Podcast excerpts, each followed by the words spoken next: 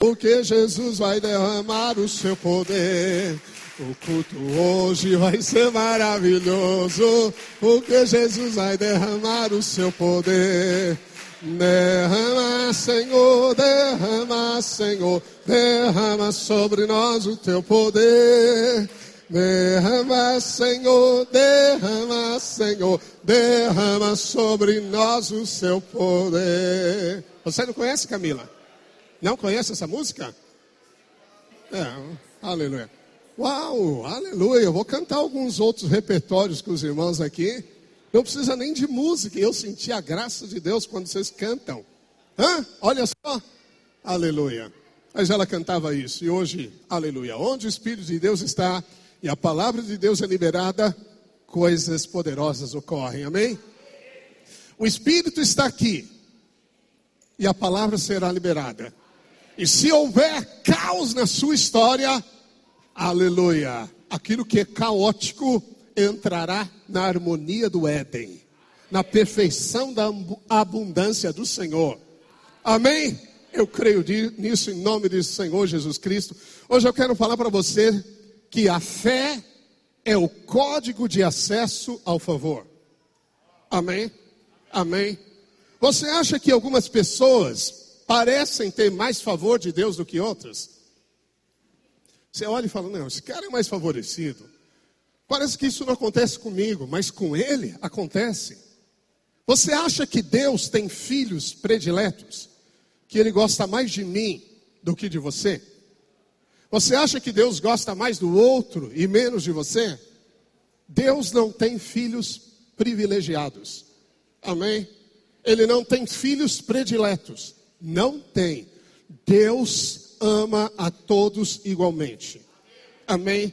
Isso significa que o favor de Deus na vida de alguém deve ser uma motivação para você aprender qual é o código de acesso ao favor. Por quê? Porque existe sim um código de acesso. Bem, quando você tem que acessar uma conta bancária, você precisa colocar uma senha. Se você vai se conectar a algum site, coisas assim, se cadastrar, você precisa de um código de acesso, uma senha. Se você vai abrir um cofre, você precisa de um código de acesso. O código de acesso ao favor de Deus é a fé.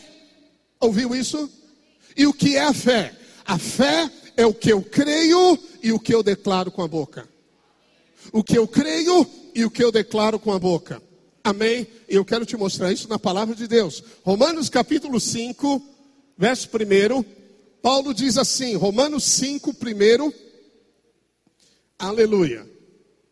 Glórias a Deus. Se pudesse ser mais rápido aí, eu agradeço. Aleluia. Justificados, pois, como é que você foi justificado? Justificado, pois, mediante a fé. Então você foi justificado pela fé, ou mediante a fé. Amém? Então veja que a justificação ocorre mediante a fé. Se você crê, então você desfruta da justificação. E o que é justificação? Eu vou ler para você aqui o léxico de Strong, ok? Uh, a origem dessa palavra vem de dikaios. Diga comigo, dikaios falou em grego, dikaios, é o adjetivo para justo. Justificado, segundo Strong, significa aquele justo que observa as leis divinas. Num sentido amplo, reto, justo, virtuoso, que guarda os mandamentos de Deus.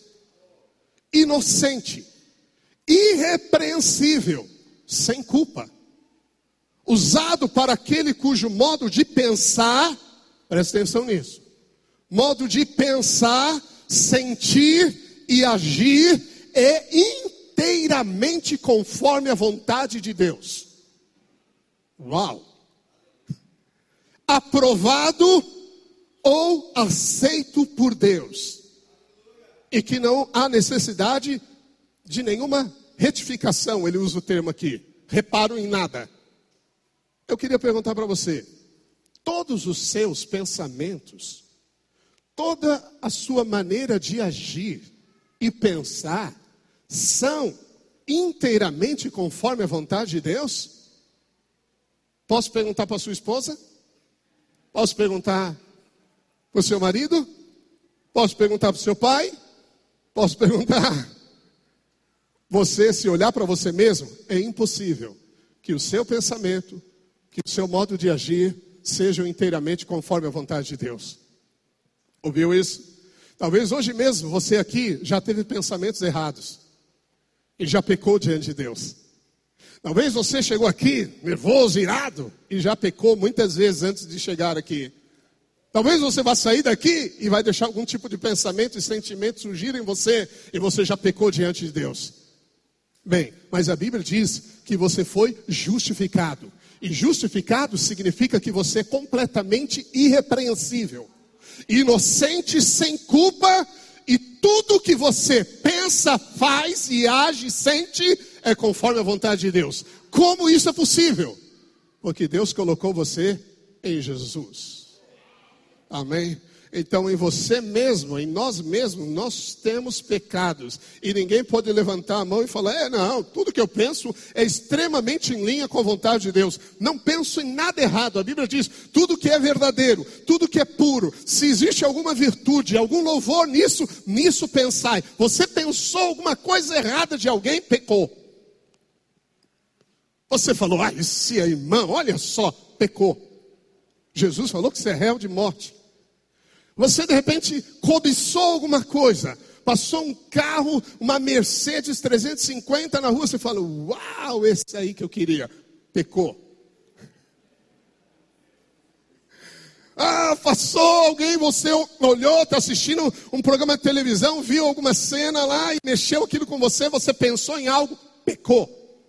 Fala, pastor, o que é isso? Sim, quando Jesus deu o sermão do monte, ele mostrou o que é a lei de Deus. No Velho Testamento eles precisavam consumar alguma coisa na prática.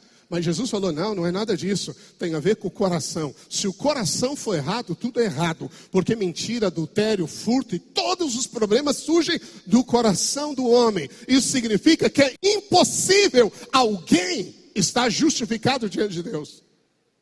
Mas Deus colocou todas as suas culpas todos os seus pecados, todas as suas maldições, toda a sua condenação sobre Jesus na cruz. E tirou a justiça de Cristo na sua ressurreição, diz a Bíblia, e vestiu você. Hoje você está vestido em Cristo Jesus. Aleluia. Então, quando Deus olha para você, Ele diz: Você é justo.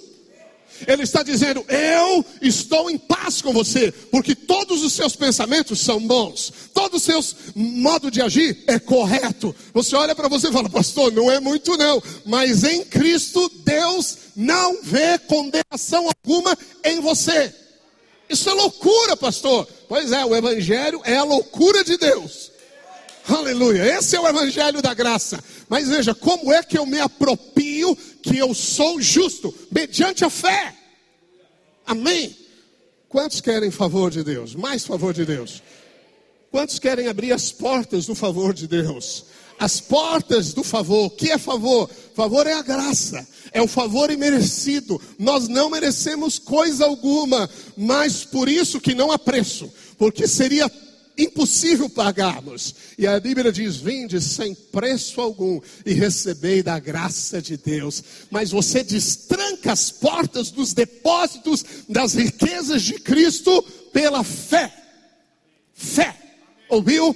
Aquilo que você declara está abrindo o favor de Deus na sua vida ou não. Porque algumas pessoas desfrutam de mais favor do que outras? Porque elas creem corretamente. Quem crê corretamente desfruta. E eu estou mostrando isso nesse verso. Presta atenção. Justificados, pois, mediante a fé. Então, sem fé, você não participa da realidade da justificação. Amém? A Bíblia diz que a justificação é um dom. Os que receberam o dom é uma dádiva, não é uma recompensa. Não tem a ver com obra humana, mas é um dom, um presente de Deus. Recebeste o dom da justiça e abundância da graça vai reinar em vida. Deus te destinou a reinar em vida, reinar sobre as circunstâncias, sobre a enfermidade, sobre a falta de recursos, sobre as tempestades da vida, você vai reinar em vida. Porque a justificação, ela coroa o favor. Amém? Então a justificação é pela fé. Você tem que dizer todos os dias. Diga, e quando você disser pela fé, a fé cresce no seu coração. O seu coração é moldado pelas palavras da sua boca. Você só é derrotado se falar erradamente. Ouviu? Pastor, mas eu não consigo crer. Mas olha, isso é quase irreal para mim. Ah, isso é surreal, isso não dá, pastor. Você deve falar as coisas certas. E o que é falar a coisa certa? É falar o que a Bíblia diz. Eu sou justificado e eu creio. É a justiça mediante a fé. Mas Paulo segue no texto e diz: por causa disso, porque pela fé eu sou justificado, temos paz com Deus. O que é paz? Paz é shalom, paz é descanso. O que é o descanso? O descanso é a terra de Canaã. É um tipo na Bíblia. A terra de Canaã, que o povo de Israel recebeu por herança, simboliza o desfrute das riquezas conquistadas por Jesus. Amém? Então, quando aquele povo entrou em Canaã, eles estavam entrando no desfrute das riquezas de Cristo. Canaã é o lugar da abundância, é a terra da promessa, é o cumprimento do propósito de Deus na sua vida, é o lugar da abundância e do desfrute de Deus. Lá Deus derrama chuvas sobre as suas sementes e todas elas fecundam. É uma terra man, que manda leite e mel. Então a Bíblia está dizendo: nós temos paz com Deus por meio de nosso Senhor Jesus Cristo, por intermédio de quem obtivemos igualmente acesso pela fé. Diga, pela fé. Olha, pela fé eu tive acesso a esta graça. Então o que me dá acesso ao favor, graça é favor e merecido, é a fé. Sem fé não há favor. Sem fé a graça é vã. Você foi salvo pela graça mediante a fé. Sem fé, você não desfruta da graça. Para que você desfrute do favor de Deus, de toda a abundância, suficiência, cura, prosperidade, bênção sobre a sua descendência, você precisa agir em fé. Ouviu? E o que é agir em fé? É falar corretamente aquilo que você crê é falar a palavra de Deus. Eu posso todas as coisas em Cristo que morreu por mim. Eu tenho a mente de Cristo. Eu penso o que Deus pensa. Eu tenho a saúde de Jesus eu fui perdoado de todos os meus pecados, eu fui inocentado. Deus não encontra nada repreensível em mim, porque eu estou em Jesus. Se eu estou em Jesus, o mesmo relacionamento de Deus com Cristo é o meu. Sempre que eu oro, Deus ouve. Amém. Se você acha que o relacionamento entre pai e filho tem algum impedimento, você acha que Deus Pai nega alguma coisa para Deus Filho? Nada. E você também, como filho amado, Deus não nega nenhum bem para você. Amém? E isto é a paz, o shalom, por meio de Cristo Jesus, a essa graça, e nela nós estamos firmes. Mas a Bíblia diz que Israel não pôde entrar na terra de Canaã. Em Hebreus capítulo 4, verso 1, Hebreus 4, 1 diz que eles não entraram por causa da incredulidade. O que te faz descansar é a fé. Você fala, pastor, como é possível deitar como Jesus no travesseiro no meio da tempestade da vida? Você só pode descansar pela fé. O descanso não é um estado de passividade, não é você colocar uma cadeira de balanço, ficar observando a natureza, não é você tirar umas férias e falar, ah, eu vou lá para o litoral, ou eu vou para algum lugar bem aprazível, e vou descansar minha alma. O seu descanso não é uma situação, não é um lugar, o seu descanso é uma possessão, é uma posse, é Jesus, é a terra de Canaã. A terra de Canaã é a sua posse é a sua paz. O nosso descanso está em Canaã. E Hebreus diz o seguinte: temamos, temamos. É a única advertência na Bíblia para você temer alguma coisa. Jesus falou 300 e poucas vezes, quase 360, não temas. Existe na Bíblia mais de 300 vezes, não temas. Uma para cada dia, não temas. Jesus dizia, não temas. Quando ele apareceu aos discípulos, os discípulos se assustaram e disse, não temas, shalom, sou eu. Mas aqui Deus diz, tenha cuidado, tema uma coisa, que você não entre no descanso. Portanto, que sendo nos deixada a promessa de entrar no descanso de Deus, suceda ao parecer que algum de vós tenha falhado, porque também a nós foram anunciadas boas novas como se deu a eles. Quais são as boas novas? O evangelho da graça. Jesus se fez homem, Deus se fez homem, assumiu o seu lugar, entrou em aliança com você por meio do seu sangue, do seu corpo. Ele levou na cruz a sua maldição. Está escrito que ele levou toda a sua maldição para que a bênção de Abraão chegasse até você. Ele ressuscitou para te justificar e mediante a fé nele você se tornou justo como ele é. Essas são as boas novas. De alguma maneira, Israel ouviu as boas novas, diz a Bíblia. É porque a terra é um tipo de Cristo, a terra de Canaã. E eles receberam a promessa pela graça. Eles ouviram as boas novas, como se deu com eles, mas a palavra que ouviram não lhes aproveitou, visto não ter sido acompanhada pela fé naqueles que a ouviram. E, e, o escritor diz: bem, é, temamos que algumas pessoas ainda são assim hoje, que você ouve a palavra, mas você não mistura fé. Quando você ouve a palavra de Deus, você ouve o que está escrito, você tem que colocar fé. Fé é algo do seu coração, é acreditar que o que a Bíblia diz é a verdade, a absoluta verdade, que a verdade não são os fatos das circunstâncias, a verdade não é o que os médicos disseram se há uma enfermidade no seu corpo, a verdade é o que a Bíblia diz. Jesus levou as suas enfermidades, Jesus morreu na cruz como pobre para te tornar rico, Jesus te colocou nessa terra para reinar em vida por meio da justiça e da graça. Essa é a verdade. E é isso que você declara: que o seu lar pertence ao Senhor, que os seus filhos são descendência, herança do Senhor, que eles são bem-aventurados. Essa é a verdade. Amém? E eles não puderam entrar. Por que eles não puderam entrar? Por causa da incredulidade. O que é incredulidade? Eles falaram as coisas erradas. Eles olharam para o casamento e falaram: Ah, não tem jeito não, já tentei de tudo. Ah, você vai fazer um concurso e você diz: Ah, eu não estou preparado, não dá para eu passar. Quando você olha a situação, a tempestade, em vez de você entrar no descanso pela fé, foi por isso que quando Jesus despertou do sono, ele disse: Por que, que vocês são tímidos, homens de pequena fé? Porque você só vence a tempestade na qual é capaz de descansar. E você só descansa pela fé. Os dois pecados que eu acho que são mais difíceis de vencermos, em Cristo, obviamente, é a ansiedade e a preocupação da vida. A ansiedade e preocupação da vida. E você fala, pastor, mas como diante de uma situação dessa eu não vou ficar preocupado e ansioso? Quantas mães ficam preocupadas por causa dos filhos? Quantos pais, porque não têm recursos, perderam o emprego e tantas preocupações e ansiedades? É um domínio de mamão, diz a Bíblia. Como ser livre disso? Você só pode entrar no descanso pela fé.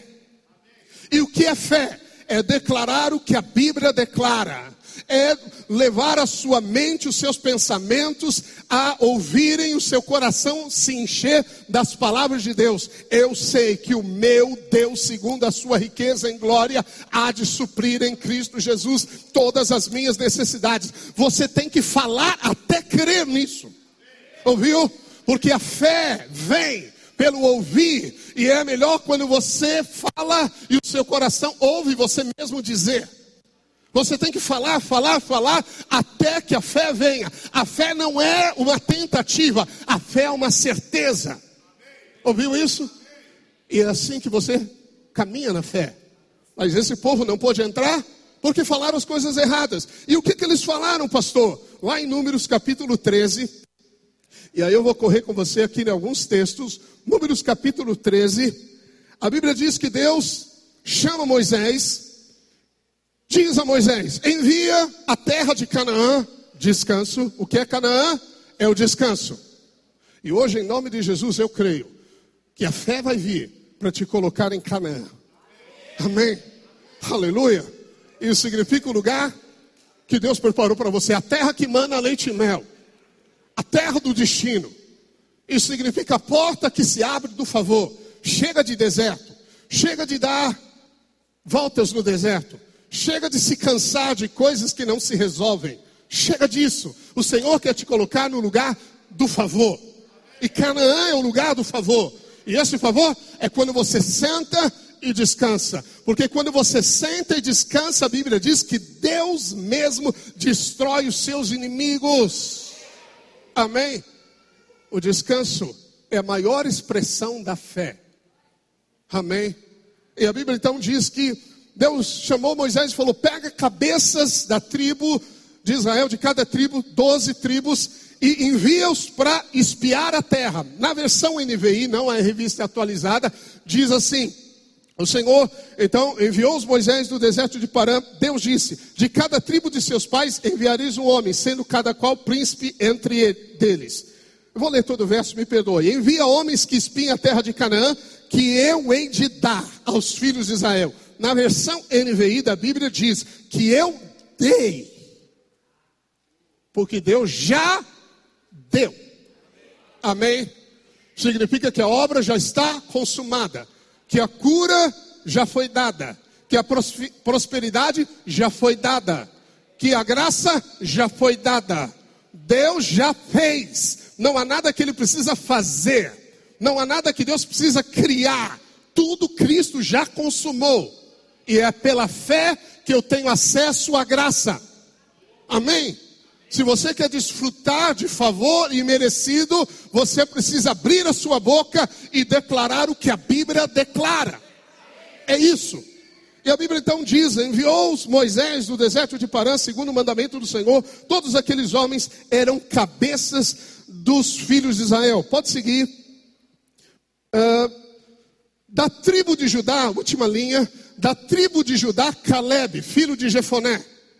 Bem, desses doze homens, só dois homens entraram na terra. Foi Josué e Caleb. Josué e Caleb. Toda aquela geração de homens morreu no deserto. Toda aquela geração de homens morreram no deserto. Só dois homens. Eu fico pensando, Senhor, mas por que esses dois homens fizeram diferença? A Bíblia diz que eles tiveram outro espírito. Que espírito? O espírito da fé. Eles só declararam as coisas certas enquanto os outros dez declararam as coisas erradas. Mas é interessante entender como o poder da palavra e da bênção é real. O que é bênção? A bênção é você abrir a boca e falar boas coisas a respeito de alguém ou de alguma circunstância que você deseja ver. A bênção significa bem dizer. Isso é a bênção. Ela se confunde com elogio no grego. Então, quando você abençoa alguém, você lança sobre ele, sobre o futuro dele, coisas boas. E se o Espírito te dá alguma palavra de revelação, você até profetiza sobre o futuro que ele terá. E todo pai em Israel abençoava os filhos.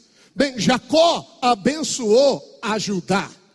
Judá é a tribo da realeza, a tribo do louvor. Eu já preguei aqui para você sobre a bênção de Judá. E o Adá significa a porta, a mão que abre a porta da graça, por meio do louvor. Bem, por que, que será? Só especulação nossa aqui. Deus, de fato, marcou esse Caleb.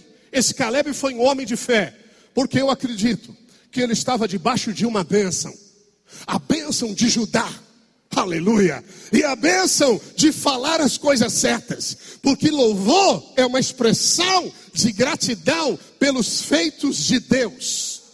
Amém? Bem, Caleb foi um deles. Segue o verso seguinte, ok. Uh, segue, não, volta, desculpa, volta. Da tribo de Efraim, no meio do verso, Oséias, diga Oséias, filho de Num. Quem é Oséias? É Josué. Depois Moisés trocou o nome dele. Josué é o nome hebraico, Yoshua é o nome de Jesus no Velho Testamento. Amém? Mas ele veio da tribo de Efraim. Lembra da bênção de Jacó sobre Efraim? Veio José com seus dois filhos, Manassés, o primogênito, e Efraim, o mais novo. E quando Jacó foi abençoá-los, ele inverteu as mãos. Amém? Ele antecipou a bênção. José falou: Pai, não é assim. E tentou inverter as mãos de Jacó. E Jacó falou: Não, meu filho, é assim que será. Porque Efraim estará acima do seu irmão e dos outros irmãos. Ou seja, ele tinha uma bênção, a bênção da primogenitura. Porque eu quero destacar que esses dois homens tiveram uma atitude diferente. Eu creio, porque eles receberam a bênção em fé. Eles creram que tinha uma palavra de bênção. E quando você libera uma bênção sobre as pessoas, sobre os seus filhos, a bênção pega. Pega, ouviu? Então, em vez de você reclamar da sua esposa, falar mal dela, você já recebeu 845 aconselhamentos e você sempre vai reclamar dos problemas dela. Em vez de falar das coisas que não são virtudes nela, começa a profetizar as virtudes que você deseja ver. Começa a chamar a existência. Diga que a terra é boa. Isso é fé. Amém? Vamos seguir os versos rapidamente. Segue, segue. Amém? Eu preciso correr aqui. Ok, enviou para a terra. Uh, pode ir. Segue para mim, segue para mim. Aleluia. E subiram pelo Negueb e vieram até Hebron. Estavam ali Aimã, Sesai, Talmai, filhos de Anak. Anak é o pai dos gigantes. Hebron foi edificada sete anos antes de Zoar, no Egito. Depois vieram até o vale de Escol e dali cortaram um ramo de vide com um cacho de uvas, o qual trouxeram dois homens numa vara, como também romãs e figos. Isso aqui é o Rio Grande do Sul, amém? Porque vinho é da nossa terra, figo também. Pelo menos os irmãos me dão muita, muitos presentes de figo. Falta as romãs, mas aleluia, amém? E esse lugar se chamou Vale de Escol por causa do cacho que ali cortaram os filhos de Israel. Segue. Ao cabo de 40 dias, voltaram de espiar a terra, caminharam e vieram Moisés e Arão e a toda a congregação dos filhos de Israel no deserto de Parã, a Cádiz. Deram-lhes conta a eles e a toda a congregação e mostraram-lhe os frutos da terra. Relataram a Moisés e disseram: Fomos à terra, aqui nos enviaste, e verdadeiramente mana leite e mel. Este é o fruto dela. Veja o relatório deles. Olha o fruto, dois homens trazendo um cacho de uva, figos, romãs. Realmente a terra é boa. Eles reconheceram a palavra de Deus que havia falado a Moisés. Segue. O povo, porém, que habita nesta terra, e aí está o problema. O porém. O povo, porém, que habita nesta terra é poderoso. É, é, é, é impressionante. Às vezes eu encontro pessoas, né? Teve um pastor que veio ter uma conversa comigo aqui. Ele não é do nosso meio. Ele veio pedir um auxílio porque encontrou meu número no, no Google. Se você falar com o Google você, e procurar o número da igreja local, você vai achar o meu celular. E algumas pessoas ligam para mim e falam: Ah, aí é da igreja videira. Eu falo: Sim, pois não. E aí eles acham que estão falando com o secretário. Aleluia, eu sou um servo. E amém, eu dou o recado, faço tudo e convido para o culto. E eles só acham o meu número. Então sou eu que recebo ligações. E aí ele falou: Olha, ah, você é pastor, ah, eu sou. Ele veio para uma reunião. Aí ele me disse o seguinte: Olha, o povo gaúcho é um povo sem compromisso. Sem compromisso. Os jovens lá da minha igreja, eles saem de celebrar e vão transar com as meninas e com os meninos. Ah, então aqui ninguém tem unidade nenhuma. Aí eu falei: Pois os meus jovens são todos de Jesus. Olha, falei, olha, se os seus filhos vierem aqui, olha, não traz não, porque eles não vão querer sair. Falei, porque o meu povo aqui é um povo que ama a Deus. Falei, pastor, o que, que é isso? Oh, você não pode possuir a terra que você difama. Ouviu? Você não pode ter o casamento que você quer quando você reclama dele. Quando você não abençoa o pouco que Deus colocou nas suas mãos, você não terá o muito. Ouviu isso? Eu trabalhei 15 anos numa empresa, uma das grandes empresas de São Paulo, metrô de São Paulo, ok? Trabalhava na engenharia de sistemas. um cargo que eu gostava, um salário que eu gostava, previdência que eu gostava, plano de saúde que eu gostava, vale isso, aquilo, vale aquilo ou outro que eu gostava. Mas você sabe que um alto sempre olha para o outro alto. Ok? É o que diz Provérbios. Então o pessoal que trabalhou comigo, ninguém ganhava mal. Nossos dissídios eram consideráveis, porque a força sindical era muito grande para São Paulo. Mas todos eles reclamavam do salário. Eu pegava e falava: Senhor, louvado seja Deus. Em três meses, eu fui colocado na posição máxima do cargo que eu tinha. Em três meses. No plano de carreira que lá tinha, duraria em torno de quatro anos e meio. Amém? Aquilo que você abençoa, multiplica. Ouviu isso? Entendeu isso? Então, o que você quer ter? Concorde com os lábios. Ouviu isso, querido? Você não pode desfrutar de descanso se você falar erradamente.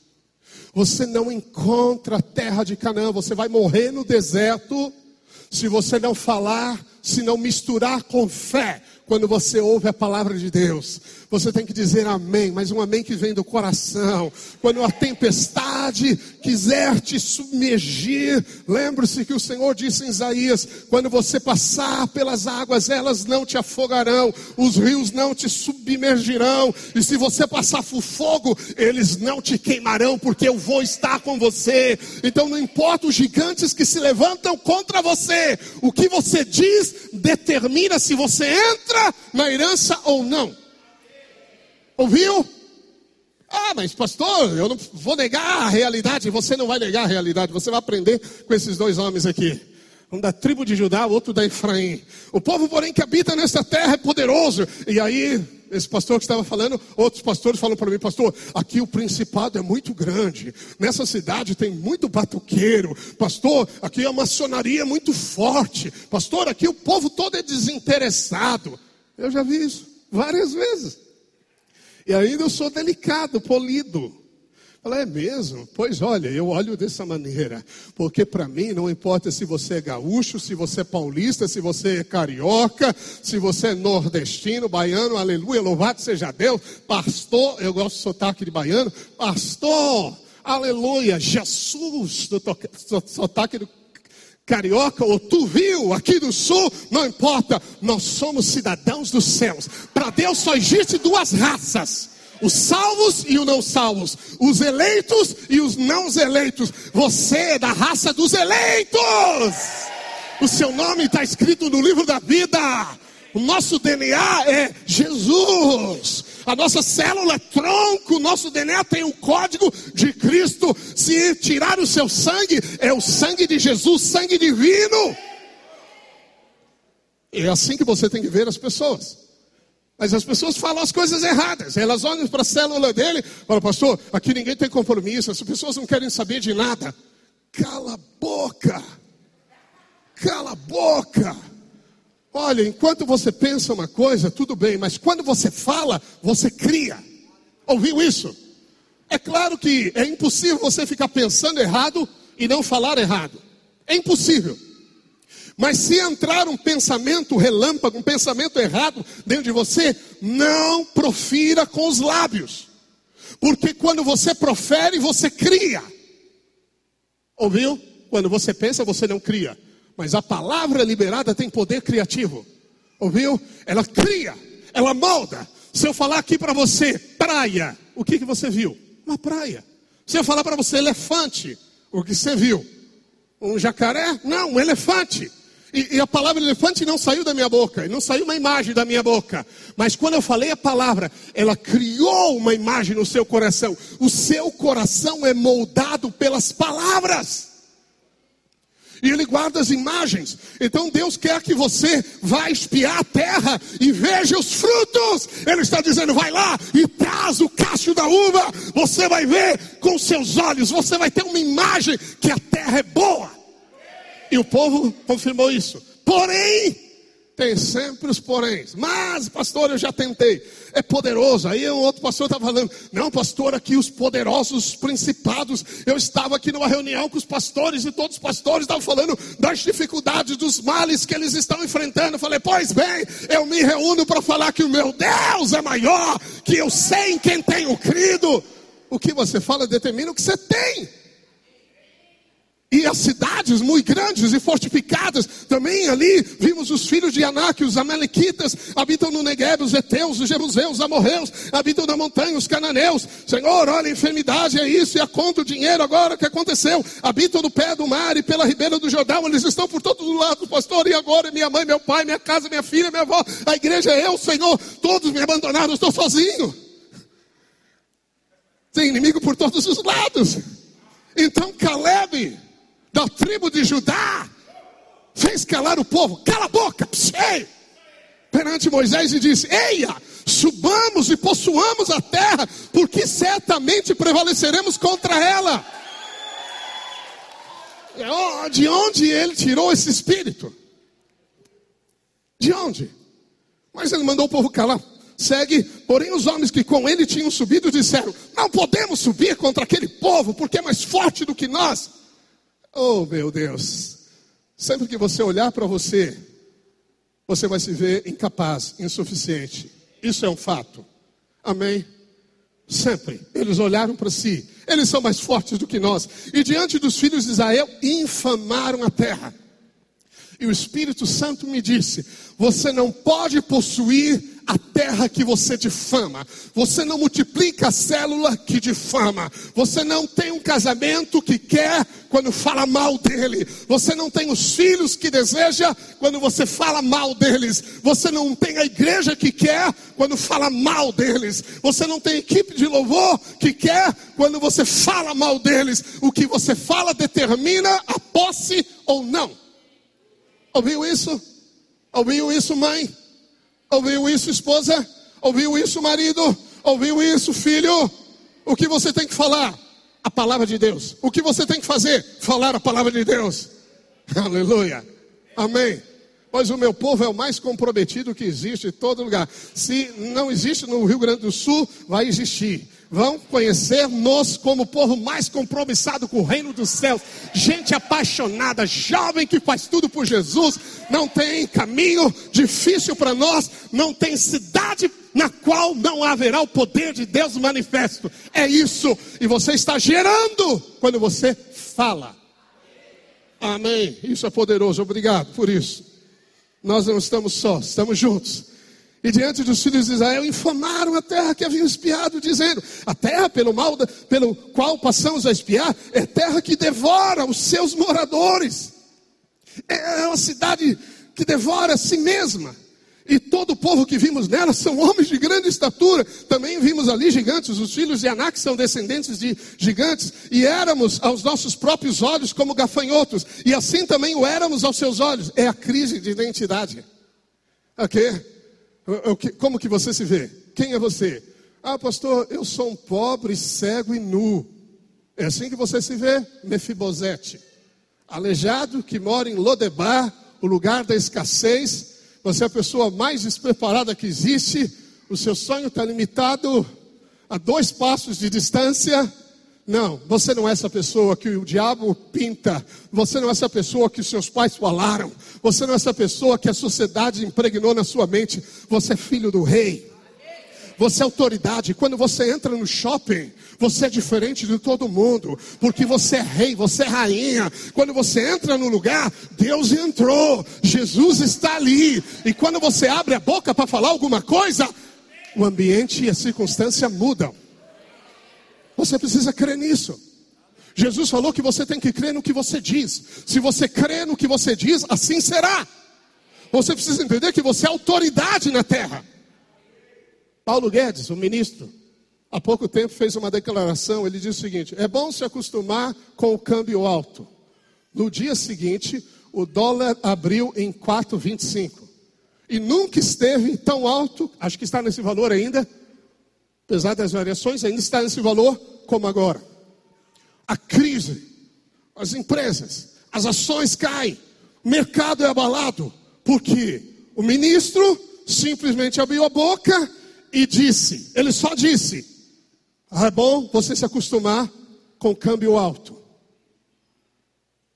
Se você souber que você é autoridade na terra, e quando você diz, essa circunstância vai mudar em nome de Jesus. Eu reivindico pela fé a vida dos meus filhos. Eu reivindico pela fé a vida da minha casa, da minha uh, família. Pela fé eu declaro. Você precisa perceber que você não é como o mundo. Ouviu, jovem? Você não tem que chegar diante de uma prova e falar, ah, eu não sei nada, eu não sei nada. Você tem que declarar, eu sou a mente de Cristo. Se você não passar, continue declarando. É a verdade. Porque você vai ver o milagre de Deus na sua vida. Você entende isso? Qual é o combate? O combate é a fé. Não existe outro combate. Você não precisa ficar amarrando demônios. Não precisa saber os nomes dos demônios. Não precisa contar vantagens do diabo. Não precisa falar dos problemas da igreja. Não fica reunido com os irmãos para falar dos problemas da igreja. Todo mundo tem problema.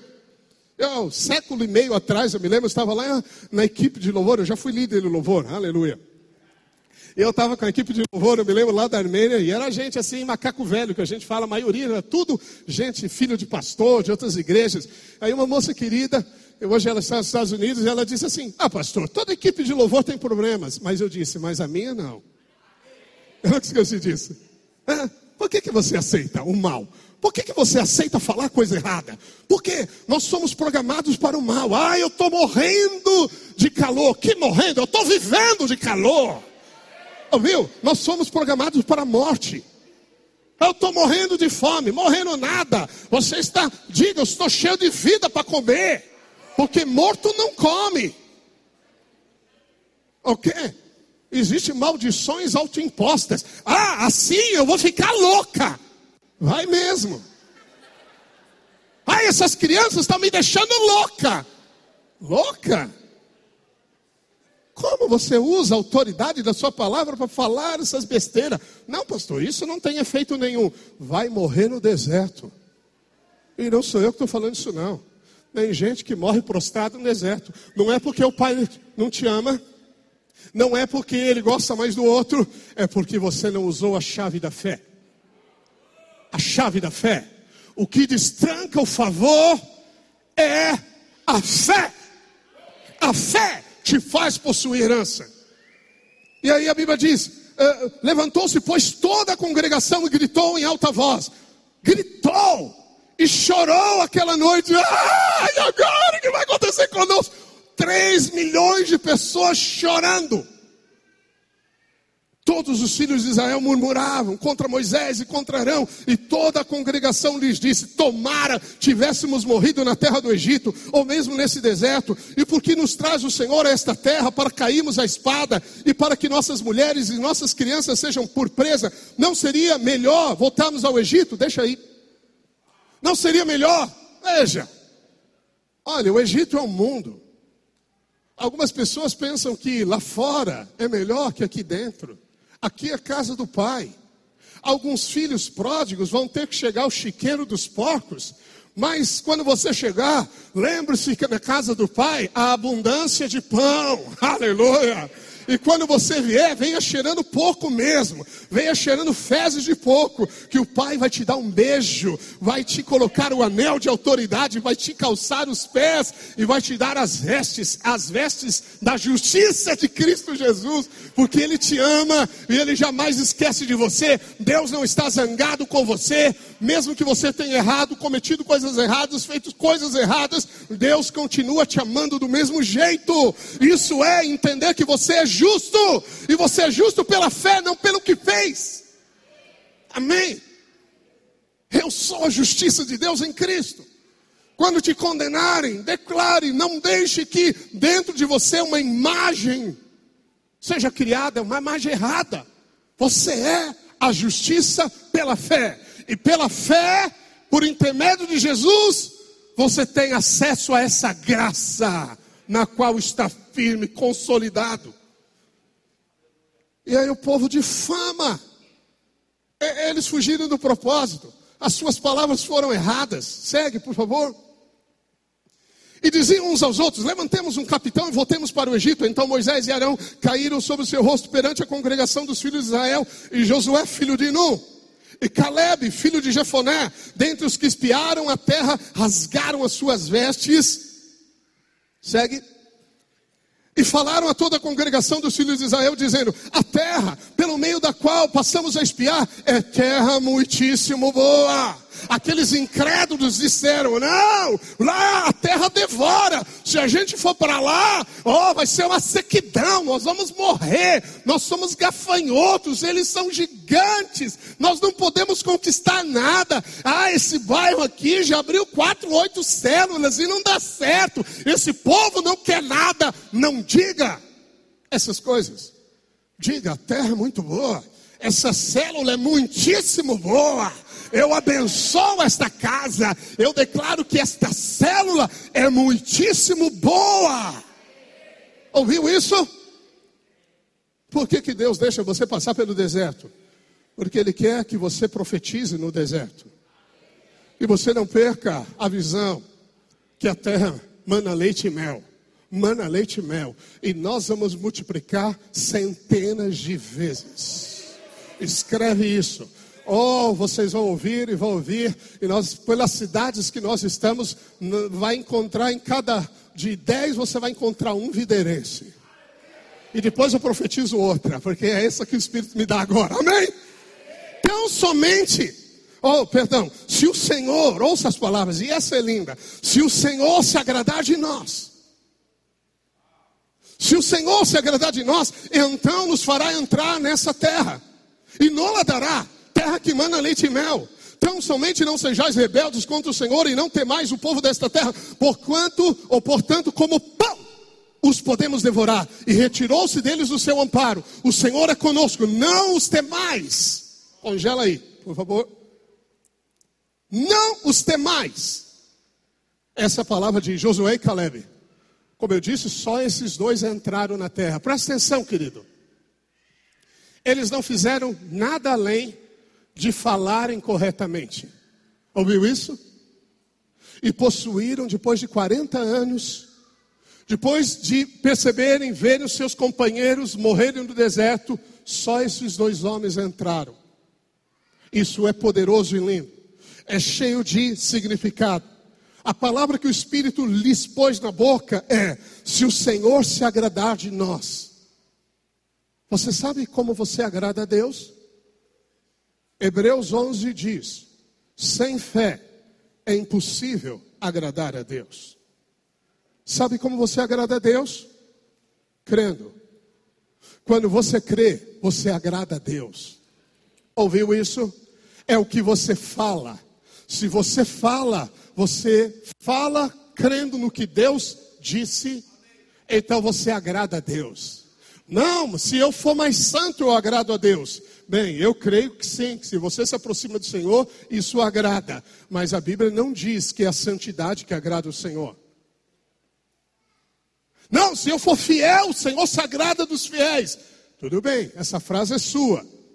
Eu também creio que Ele se agrada dos fiéis. Mas não está escrito. Está escrito que Deus se agrada com os que creem. Ouviu isso? E aí eles disseram e profetizaram hebreus. Esses homens profetizaram a fé. Eles falaram: se o Senhor se agradar de nós, e Deus estava lá no céu. É isso aí, filhos, é isso aí. Eu estou muito contente com vocês dois. Aleluia. Porque quando você manifesta a fé, você arranca um sorriso do Pai. Aleluia, amém. Se o Senhor se agrada de nós, então vamos devorá-los como pão. A palavra pão no hebraico vem, é lehem. E a origem da palavra relém é lahan. Lahan significa luta. Quando você se alimenta da palavra de Deus, que é Jesus, palavra viva, é a palavra de Cristo que gera fé. Amém? A fé vem pelo ouvir a palavra de Cristo. Isso é comer de Cristo. Então, quando você ouve e recebe a palavra de Cristo, isso é pão. E quando você come pão, Deus luta por você e destrói seus inimigos. Aleluia, amém. Aleluia, aleluia, aleluia. Aleluia. Então a melhor forma de nós lutarmos é hoje abrir a boca e louvar ao Senhor e declarar nas circunstâncias se o Senhor se agradar de nós e Ele se agrada porque eu estou em Cristo Jesus. Efésios capítulo 1, verso 6 diz que nós somos agradáveis no amado. Oh, no amado. Amado significa nós somos gratuitamente uh, no amado para o louvor da glória de Sua graça que Ele nos concedeu gratuitamente no amado. Concedeu gratuitamente no amado. A palavra no original significa do amado charito, que é muito amado. Significa que você é muito amado por Deus. Se o Senhor se agradar de nós, aleluia. Volta para o texto de Números rapidinho. Agora precisa pegar o verso que você estava Números 13, 14, já está no 14 para mim. Aleluia, aleluia, 14. Amém. Pode ir, pode ir, pode ir, pode ir, pode ir, pode ir. Aleluia. Mais, mais, mais, aleluia. Mais uma vez só. Aleluia. Aí que nós estávamos. Mais uma e encerramos aqui. E disse o Senhor a Moisés: Até quando me provocará este povo? E até quando me não crerão por todos os sinais que fiz no meio deles? Bem, Deus tem feito milagres na nossa vida, amém? E os milagres do passado devem alimentar a sua fé, porque o nosso Deus é o mesmo ontem, hoje e eternamente. Aleluia!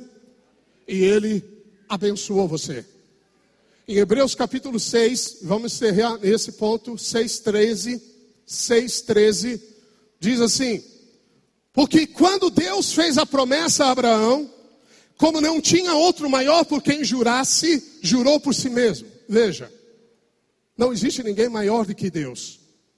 E a Bíblia diz que o juramento é a firme âncora da alma, a garantia de que Deus não pode falhar.